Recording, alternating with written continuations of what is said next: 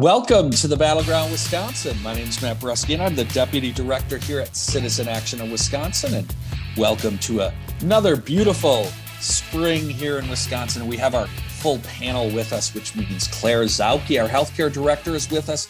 Claire, it's great to see you. Thank you. It's great to see you too and see you means I'm seeing you on Zoom again. I Jesus, we're well into the our our first full year of podcast on Zoom, and that means Robert Kraig is also on Zoom from his home. Robert Kraig, our executive director here at Citizen Action. Robert, good to see you. Greetings to our digital and radio audiences, and happy well, spring to Wisconsin. Yes, yes, it is. It is definitely spring. Uh, the Badgers certainly got through the first round, but uh, you know we're done. So it's that means spring is here, right? Uh, winter is over. I uh, thought they played very well, though. Baylor was a damn good team, so I thought yeah. the Badgers acquitted themselves well in the tournament. That's right, and that is for the other podcast we do. We'll we'll talk about uh, the Baylor Bears versus the Badgers. But Robert, I need you to talk about one of our favorite Badgers here, our uh, our our traitor badger, maybe we could call him, our QAnon badger, uh, QAnon Ron Johnson. Um, look, last week we had intended to spend a little bit more time talking about the circus of a week nationally that Ron Johnson has has had. Quite frankly, now we could say for the last month. Uh, but we had so much else to talk about. Robert, there are some things that you wanted to at least convey to our listeners about Ron Johnson uh, that we were unable to talk about last week. I wanted to give you that opportunity to start the show since this U.S. Senate race that's going to be next year in Ron Johnson, it's it's going to be huge. It's going to be one of the biggest races nationally. What what do you want us to know about Ron Johnson? Well, I think our listeners are tuned in, so they've been following, and you can't not follow Ron Johnson if you just turn on, if you read a newspaper, turn on any cable news program. He has replaced um, Ted Cruz and Josh Hawley as the leader, really, of the Trumpist insurrectionist caucus in the in the state in the U.S. Senate. Excuse me, and there tends to be a frame there that he's just off his rocker that that he's nuts. And I do think we have to ask the questions here. Question here is he is he is he lost his mind, or is this now a really smart, viable political strategy within the modern Republican Party, given the malignant? Uh, proto-fascistic, fascistic, at least conservatism that we're facing now, and so I think that this could make him a very formidable opponent because remember, Trump got massive turnout. That's why the polls in Wisconsin were so wrong. So this stuff works and turns out a bunch of irregular voters that are out uh, that, that are that that otherwise don't vote and will not vote for a more conventional Republican candidate. So there's oh, that question. Robert, you've drawn me in immediately. You've drawn me okay. in. I'm I'm going to interrupt you. I actually had this very conversation with a, a, a, national political professional this week about what he was up to. And it makes perfect sense. I'll remind our listeners and I'll throw it back to you, Robert. It is an off year election next year, which means turnout is down. Traditionally, turnout will be down anywhere from a half to two thirds of what a presidential election is. So, motivating a base means something, Robert. So, in a tough reelect in a 50 50 state, this might be the best play for a Republican candidate moving forward, a new normal, uh, as daffy as it seems.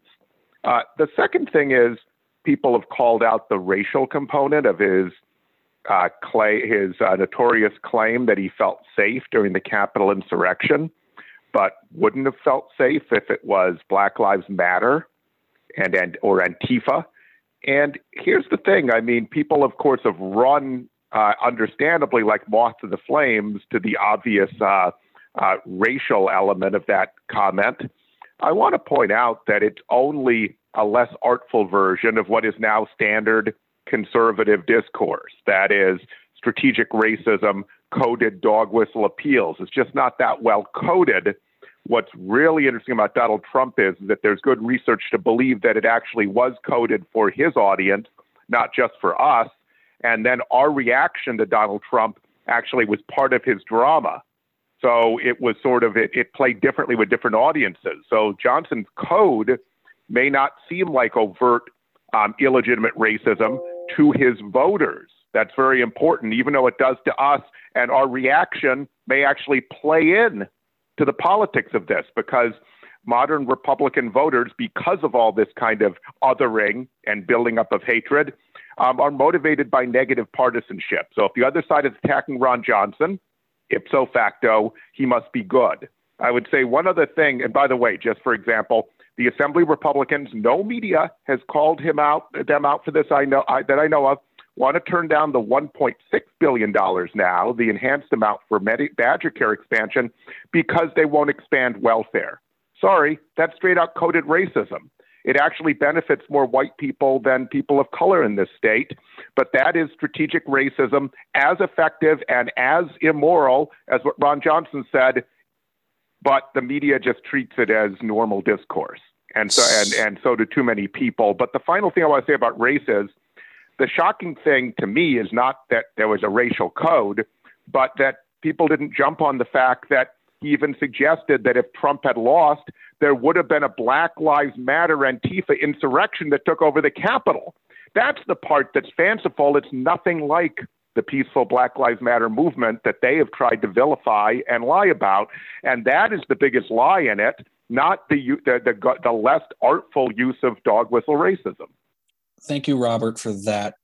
I think the clear point that we want to remind our listeners is this this Senate race what is going to be huge. And it is our analysis, I'll just say it's my analysis, that we're going to need an equally mobilized uh, Democratic Party progressive movement uh, in a race like this. And, and our candidate will matter. Uh, to doing that. Ron Johnson is certainly trying to align himself, as Robert said, to make sure he has a motivated base. But with that, folks, we are going to switch a little bit here. Claire, I, I'm going to come to you because next week's a big week for us. It's a huge week, and I want to make sure all of our listeners are fully educated on it. We are doing a big healthcare week of action around the state budget. Claire, give our listeners the highlights. We're going to talk a lot more, not only about this week of action, but other things related to it in the legislature. Claire, healthcare week of action, big deal next week, right? Yes, we're very excited about this. Uh, so, we are running a healthcare week of action around the state budget. And uh, we, you know, we really wanted to uh, get this uh, week of action in before the Joint Finance Committee started their uh, public hearings on the state budget, because as we all know, the JFC has made the uh, the public hearings around the budget really inaccessible for most folks in the state. Um, they're having a few in in-person um, hearings that will surely be um, unsafe for most people to attend. And even if that weren't the case, they're really um, inaccessible for a lot of folks uh, just geographically um, in the state. And then, of course, there's only one virtual uh, public hearing that, and so everybody from every urban area in the state um, plus everybody who would want to participate virtually is all going to be funneled to this one hearing. So, so we wanted to make our own opportunity for our voices to be heard in this process, and that's exactly what we're doing next week. So, um, we are having a constituent lobby day. We're having a training in partnership with Main Street Alliance, which mobilizes small business owners across the state in support of a progressive agenda. Um, that's happening on Tuesday, the 30th. Plus, we're having um, half a dozen virtual uh, press conferences and roundtables talking about um, all of the wonderful and important healthcare provisions that are in the governor's budget. Um, and you know, we're we're hoping to mobilize um, and have planned to mobilize hundreds of people around the state um, in support of these actions. It's it's really really exciting. Um, plus, you know, we're pushing people to contact their state uh, legislators over email and on the phone about everything from um, prescription drug reform by supporting the prescription drug affordability office and board that the governor proposed, um, to Badger Care expansion, which I'm sure we're going to talk about more in a few minutes, to um, a Badger Care uh, public option, which um, the governor laid a pathway for creating in his budget, and of course the governor's uh, really important caregiving agenda to support family caregivers and raise the wages of direct care workers. So there's a lot of really good stuff in there that we're supporting. Um, and if you and if you want to to send emails to your legislators, just go to the Citizen Action website, and on the front page of our website, citizenactionwi.org, there is a healthcare action hub um, button. Um, that you that you can click and then there's all the links in there where you can email your legislators I will also put a link to that right on our web page with the podcast, so you can uh, can, can can reach out to your legislators. Um, we're gonna take our first break, but uh, Claire, I do want you to, if if there's a way, if if we have members who want to get more active and actually try to either set up a meeting with their legislator, um, how folks could maybe get involved to more directly engage their legislature legislator right after this break. Again, we're Citizen Action. You're listening to the Battleground Wisconsin. Be right back. Welcome back to the Battleground Wisconsin. We are talking about big healthcare week of action next week around the state budget. There are lots of huge opportunities in the state budget.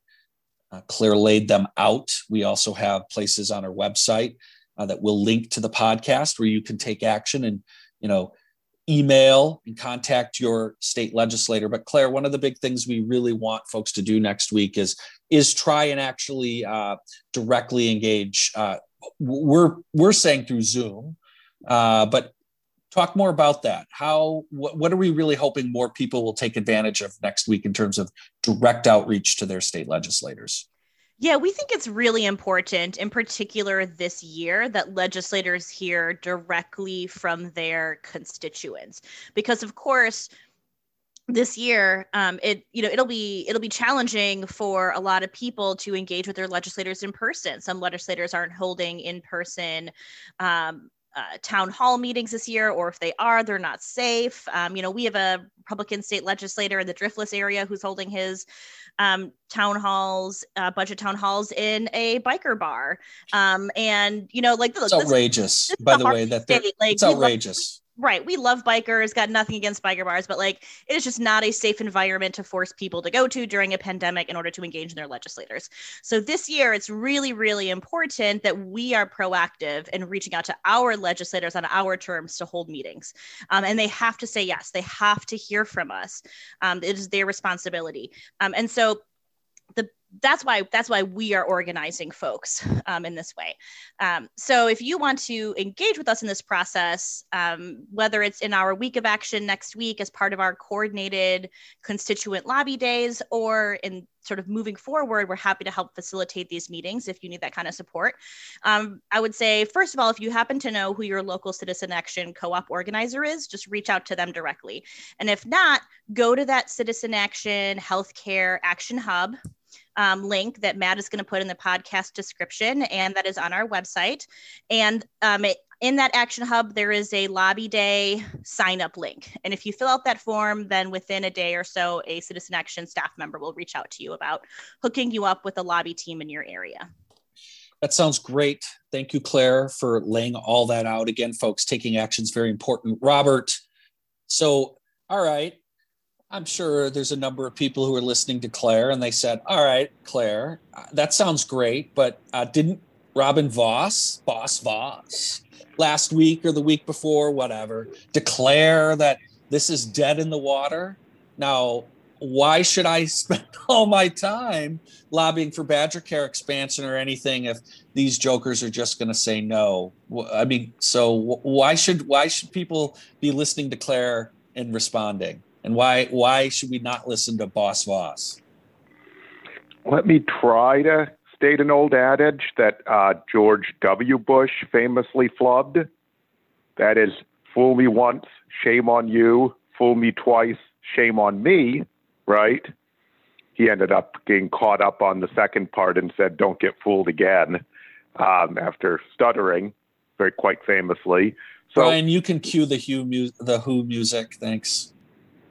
So, what we have learned in the new proto fascist conservative model and the reality TV, TV show infused model of Trump politics, we are part of their drama. And when we overreact and scream and yell, that helps them rev up their base. They want us to do it. They want to get our goat. So, of course, they're going to come out and say, we'll never do it. We'll never do it. It's welfare. And by the way, you know, someone like uh, this audience is infuriated because that's coded racism, and they do they're they're they're fine with all the rest of the big Medicaid program. Apparently, it's just this welfare that's going to cost us 1.6 billion dollars and deny over 90,000 people health care during a pandemic, and they're the lowest income folks just above the poverty line. So we get upset, but that plays into their position. They are so we're not, we should not get fooled. We should not um, uh, overreact. Here's what we need to understand they did it out of weakness because they have an even weaker hand now because now they're giving away even more money. They have no good argument whatsoever. The polls are against them. And eh, there's the money question, but then there's the redistricting question. This is the first time in 10 years that every single Republican legislator does not know what their district will look like for their reelection. And remember, what they care about is their self preservation.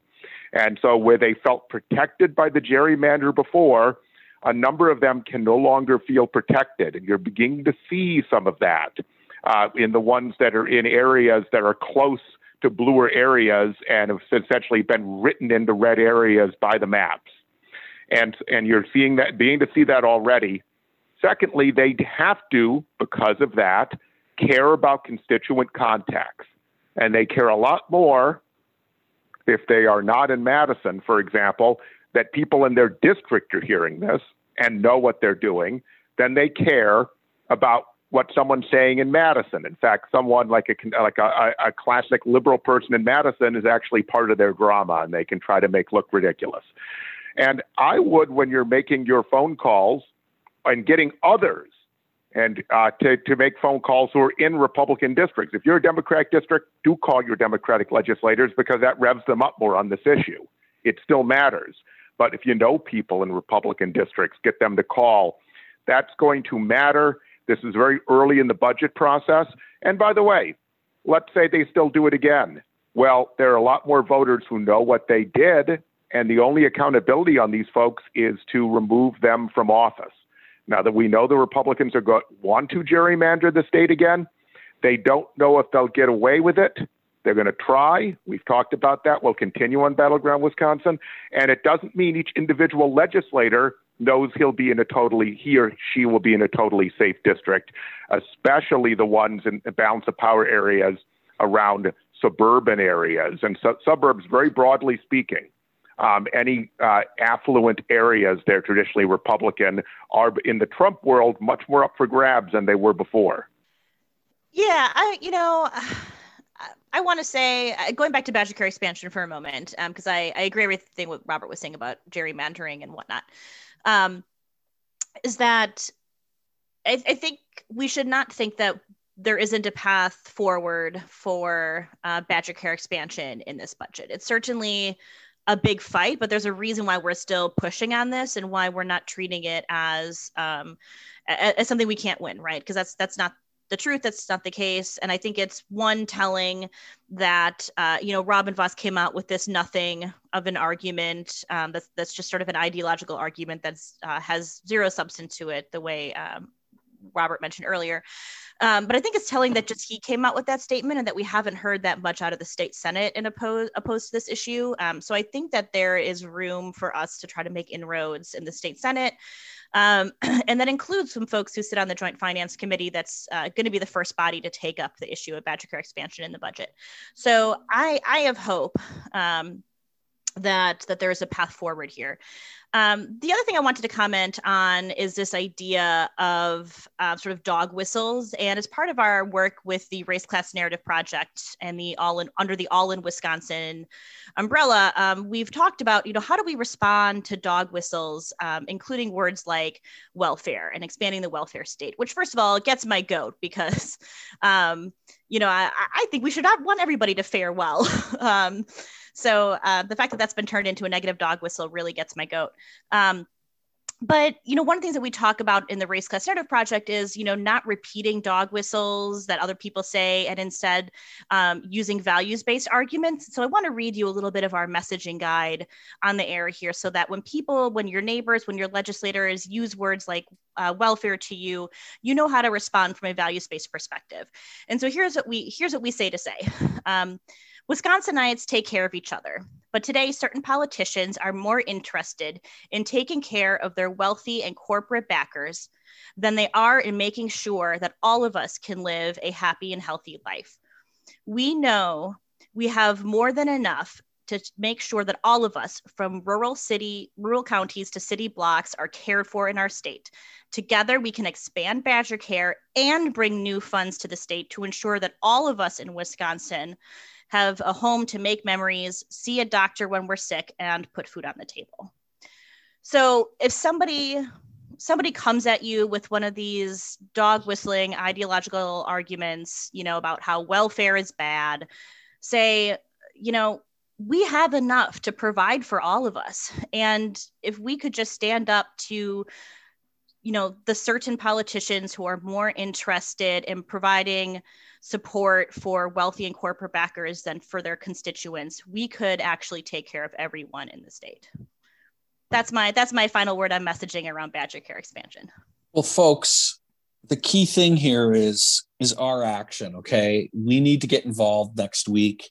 Um, Robert said it. Contact your friends. Claire has said it. It's very important uh, get involved in our uh, week of action. There's lots of different ways you can get involved, uh, whatever your comfort level, but push yourself. This is very important. Um, what is a big X factor before we break here, I want to add is we have a governor who's taking a hopefully a very different posture on this budget. He's up for reelection too, let's not forget. He's got to go meet the people and that base Robert talked about he needs some people to be pretty fired up about him too. So his position in this and what he's willing to push uh, the legis- uh, the Republicans on will matter. Didn't push it last time. This time he might. With that, folks, get out next week. We got to take a break. You're listening to the Battleground Wisconsin, where Citizen Action. You can find us at citizenactionwi.org. Welcome back to the Battleground Wisconsin. We're going to continue to stay focused on state politics. Uh, our legislature was busy this week. Uh, in fact, they passed some bills, and a number of these bills we'll see. Uh, we expect uh, potential vetoes, but um, wanted to get the panel's comments on uh, some of these bills around COVID 19 vaccine mandates. And uh, this had some Democrats actually aligning with Republicans. Claire, what went on here in the Capitol this week that our listeners need to know about? I think the high level uh, summary that the folks should be aware of is that the uh, legislature voted along uh, mostly, as uh, Matt said, party lines with uh, two Democrats supporting them, uh, Representative Sylvia Ortiz from Milwaukee um, and Representative Nick Milroy. Um, to prohibit public and private employers from uh, mandating that employees receive uh, the COVID 19 vaccine. And uh, what I'll what I'll say is that there was gosh it's just so frustrating i'm trying to gather gather my thoughts to be coherent um, you know gordon hintz said it uh, sort of best i think in this argument that this is um, this is this is clearly an attempt to undermine the credibility of the of science and of the covid-19 vaccines that are being um, so if, uh, actually like relatively efficiently distributed by the administration right now um, at a time when like this is our absolute best tool to get the pandemic under control. So it's really a um, a dangerous uh, sort of anti anti-vaccine, anti-science narrative that the that the Republicans are pushing uh, right now. Uh, and, and I'll pitch it to Robert for more thoughts, and, and we can have a little bit of back and forth. Yeah, I agree with that. This is Fox News science over Center for Disease Control science, but it's also a false narrative on freedom. Uh, they believe in employers' rights on everything else. They don't think you should have a right to a union. They've the modern conservatives have done a great deal to frustrate that right. So an employer can still force you to work in the office or fire you. They have that right, but they cannot require you're vaccinated, which means in turn, they can force you to sit next to someone who's refused to be vaccinated. Think about that. This is their bizarre definition of freedom where their what the heck attitude, it's sort of a weird libertarian version of who gets to be free and what they get to be free about, because they certainly don't care about your freedom at work otherwise. Uh, and they've d- decided that it's a great imposition to say that you should be required not to infect other people and their families with a life threatening virus. You see, it misses the fundamental thing that conservatives and progressives and liberals used to agree, agree on 100 years ago, and that is that your rights extend to the point where they infringe on other people's rights. Their view is I get to do what I want, regardless of the consequences, if I am the chosen group, not the other. Remember, police are for beating down other people, people of color, young people, people who are not uh, not with us, our team, but the rules are not for us. We can go and have a capital insurrection and and and have murder and mayhem and and uh, show no respect for police officers. Quite the opposite.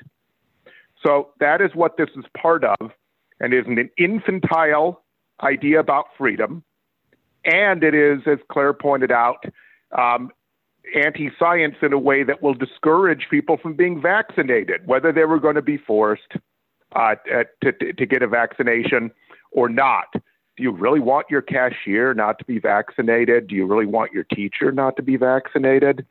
Uh, do you really want the coworker in the next cubicle not to be vaccinated and have that right, regardless of your rights, regardless of whether you live with a sick, very frail parent?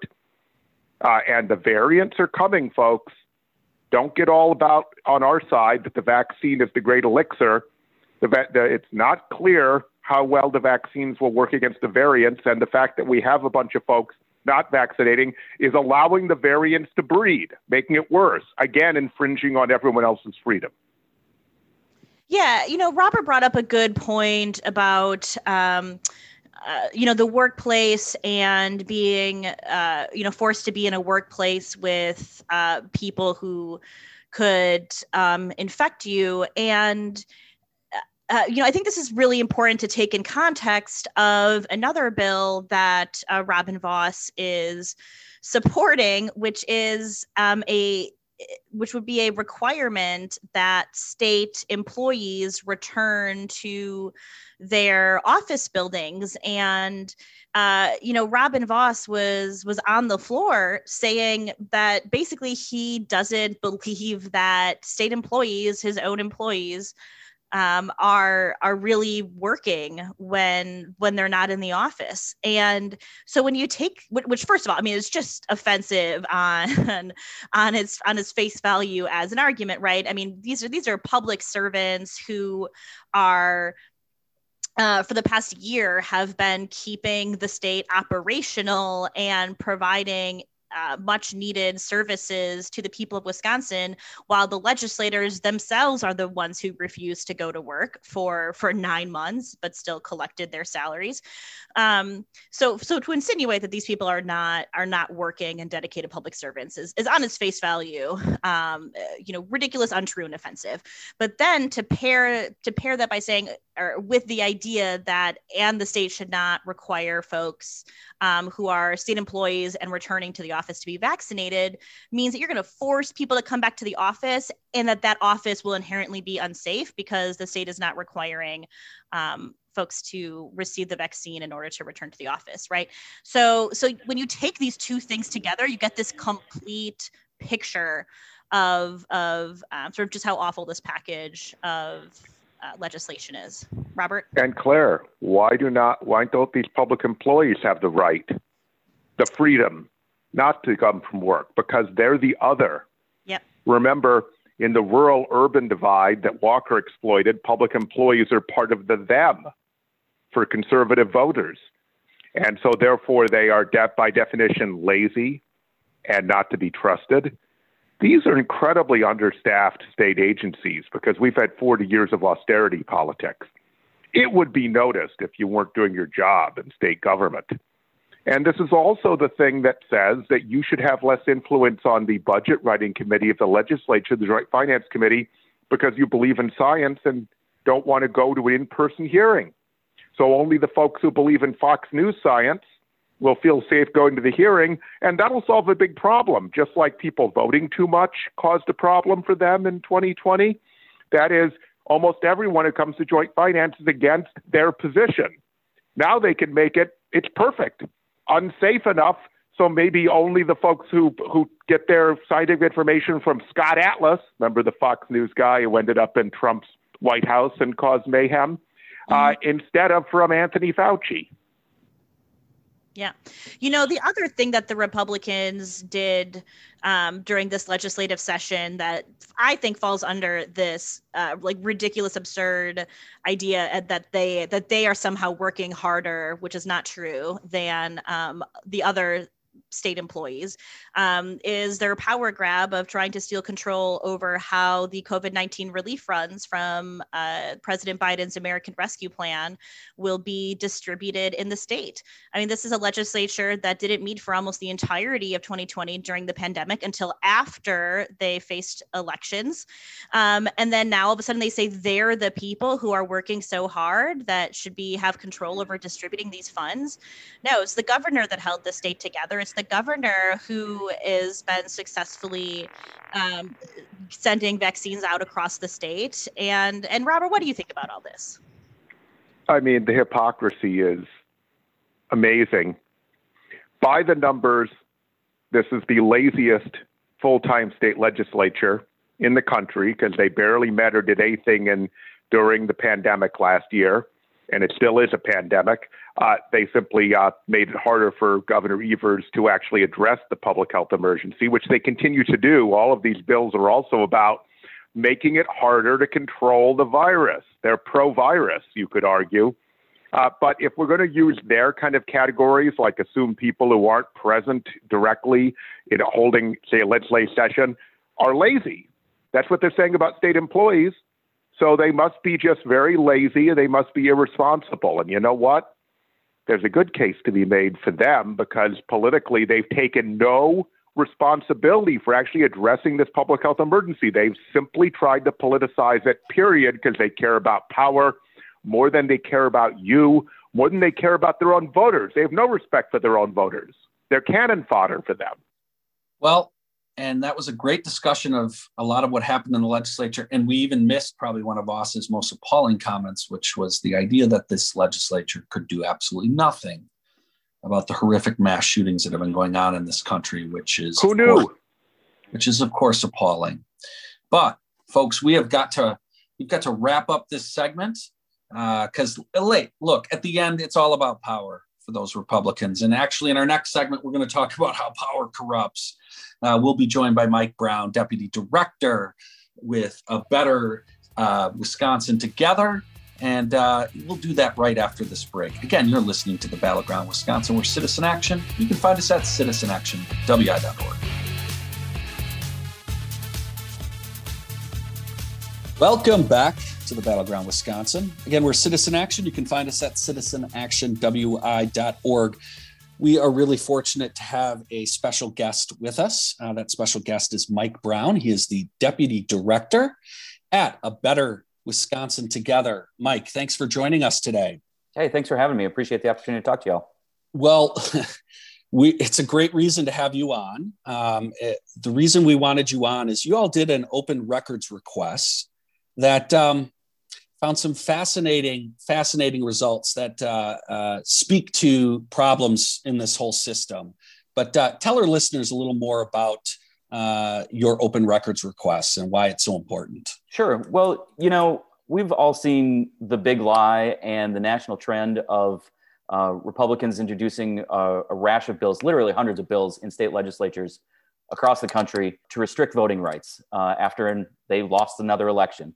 So we had seen some particularly egregious proposals uh, coming out of Senator Duey Stroebel uh, and a member of the state assembly who's in his district representative, Rob Brooks, uh, decided to make an open records request of their offices just to see kind of what the conversations were around this legislation, where it was coming from, who was suggesting it to them, uh, and and you know what was the rationale behind doing some of these things that just seemed to really come out of left field and had no purpose really other than to make it more difficult for people to participate in their democracy. Um, so we filed under the state open records law a request for uh, correspondence around a one of one of the particular bills, and we got uh, a response from both offices. To their credit, uh, there was uh, a significant amount of back and forth between them. But the really interesting thing to us was that uh, in that back and forth between the two offices, we didn't get the same records from each office. They were having conversations with each other, and we got part of it from one office and a different part of it from the other office, uh, which suggested to us there was a problem here in then complying with a very simple open records request. So we contacted our friends at Law Forward who are doing great work uh, in open government. Uh, and they were gracious enough to take a look at what we had found, uh, review the discrepancies, uh, and help us in crafting a letter to both of those offices pointing out that it appeared, uh, for whatever reason, they were not in compliance with uh, the state open records law and asking them firmly yet politely uh, to please comply with the law and provide us with the records that they failed to do so on the first try. Uh, Robert, first uh, follow up, and then Claire, you follow right after. Mike, thanks for being on, and thank you to uh, your organization for doing this, and to Law Forward as well, and Better Wisconsin Together, your organization. Uh, question I understand they created an exception for themselves in the open records law. That is, Republican state legislators, applies to all legislators. It says that they're allowed to delete records and others are not. Does that play in here? Can they just claim that they that they had a right to delete records and that they each office deleted different things? You know, certainly uh, legislators have exempted themselves from uh, many of the laws that uh, the rest of us are expected to follow. Uh, the open records law being no exception, uh, but a particularly egregious one. Um, you know, they have not offered us any justification at this point as to why it appears they didn't comply with the request or why we got bits of conversations from one office and uh, a different bit of a conversation from the other office. Um, you know, I would be interested to find out what their rationale is. Uh, and if it's that, I think, you know, you're absolutely right, Robert. It really points to a flaw in the law as, is, as it is currently written, and that is that, you know, we should expect our legislators to be transparent with us, period. And one quick follow up on that is there any good reason for that exemption? Is that in the public interest in any way, or is it another example of right wing conservatives think that rules shouldn't apply to them? You know, I think the real problem here is that there are people who are abusing the exemption. You know, certainly legislators are going to want to have the ability to have frank conversations amongst themselves or you know, for example with drafting attorneys you know when they are consulting with the, with with those drafting attorneys um, you know or or other attorneys on legal matters you know standard confidentiality would apply to them. But giving themselves, I think, a special exemption to hide, you know, to hide their workings um, is just not appropriate. You know, I mean, it, it is it's public office, and they need to be accountable to the public. Um, and part of that is that when we ask them to provide records um, that are done in their official capacity, uh, we should be able to access them. Thanks. I have a, a couple quick, well, one quick question, and maybe the answer is quick. Um, how how widespread do you think this problem is? Have have you encountered this before at a Better Wisconsin Together, or have you heard of other other folks and other reporters um, uh, who are making open records requests experiencing this problem? I mean, certainly over the years, um, you know, there have been instances where um, records have been failed to be have, have, have not been turned over uh, that should have been. You know, I, I think um, a lot of the other issues that we run into maybe more frequently is attempts to deny requests saying that they're overly broad, um, you know, or to, you know, charge exorbitant fees for searching for or producing records in an effort to discourage people from um, from from getting them. I think we've seen that you know numerous instances of that. Uh, uh, in in some previous work, you know, the the Walker administration was noted um, for for their for their argumentative stance uh, in terms of replying to open records requests. You know, to try and delay the process, to argue with you that you were asking for too much, that you they didn't have to provide it. Your request was not specific enough. Um, you know, we've seen other instances where citizens um, were charged exorbitant fees. Uh, you know, we've had dealings with uh, Representative Vos's office where um, the bills for relatively insignificant record searches in terms of difficulty uh, have resulted in pretty large bills. Um, so, you know, there's there's certainly some problems with trying to discourage people from from actually pursuing their requests. Yeah, Mike, uh, it just seems to me that while this may seem technical and legalistic and burdensome, you're people going and asking for things. You're an advocacy group, we are, so it could be framed as political. It just seems to me that open records are vital to democracy because if you don't know what your unelected legislators are actually doing, where they got their bills, which is part of what you were looking for, was it some national boilerplate, right, coming from some right wing political operation rather than anything they actually wrote. That their constituents need to know that, that we not only need districts that are chosen by the people, not by legislator, by politicians like legislators, we need clear public information on people's records. And hire and, and all of this is publicly paid for. The staff is publicly paid for. The legislator is full time in the state, only one of nine states and uh, they are doing this on our dime, and then they think they have some right to hide their own operations from others. That seems highly undemocratic and part of the general attack on democracy that we're all very concerned about. Yeah, you know, a couple excellent points there. It, you know, one uh, in this particular records request, um, there was a mention of that this bill was suggested to Senator Stroebel by quote a really solid dude unquote, which suggests there was some interaction uh, regarding this legislation, um, there were no records provided to us uh, of who this really solid dude was uh, and what his conversations may have been with Senator Stroebel or his staff about this particular bill. Uh, so, so that is one interesting uh, omission, uh, it seems. But I think, you know, to your larger point, yes, this is a part of a pattern of the current legislative majority trying to avoid accountability, whether that be, you know, from fulfilling a simple open records request um, to going as far as you know gerrymandering state legislative districts to put themselves in positions where they can't be held accountable at the ballot box, which then circles back to them trying to pass legislation uh, to make it more difficult to hold them accountable at the ballot box to throw out ballots for you know minor clerical errors. Um, you know, make it uh, uh, make it harder to return an absentee ballot, but easier to throw it out. Um, it, you know, it's it's just part of a, a larger and very disturbing pattern uh, of unwillingness to be held accountable for their decisions. Well, this is clearly about power, and they have uh, demonstrated a, a, great interest in power. But we uh, really appreciate you coming on and uh, taking the time to tell us about what happened. Super, super important issue. Um, and thanks. So, Mike, anything else you want to leave our listeners about this b- before you go? Well, I mean, I think it's you know it points to the importance of citizens uh, being involved in watching what their government is up to. You know, any, for example, anyone can file an open records request. Um, you know, you have the right to hold your legislators accountable and you should demand that they be accountable to you. That's how, how this democracy works. Uh, and I think we've seen that, you know, now more than ever, it is important for citizens to be involved in protecting their democracy uh, from abuses. Well, thanks a ton, Mike Brown, for joining us. And with that, we have got to wrap up this Battleground Wisconsin. We want to thank our producer, Brian Wildridge, who makes this podcast happen every week. And we will see y'all next week here at the Battleground Wisconsin.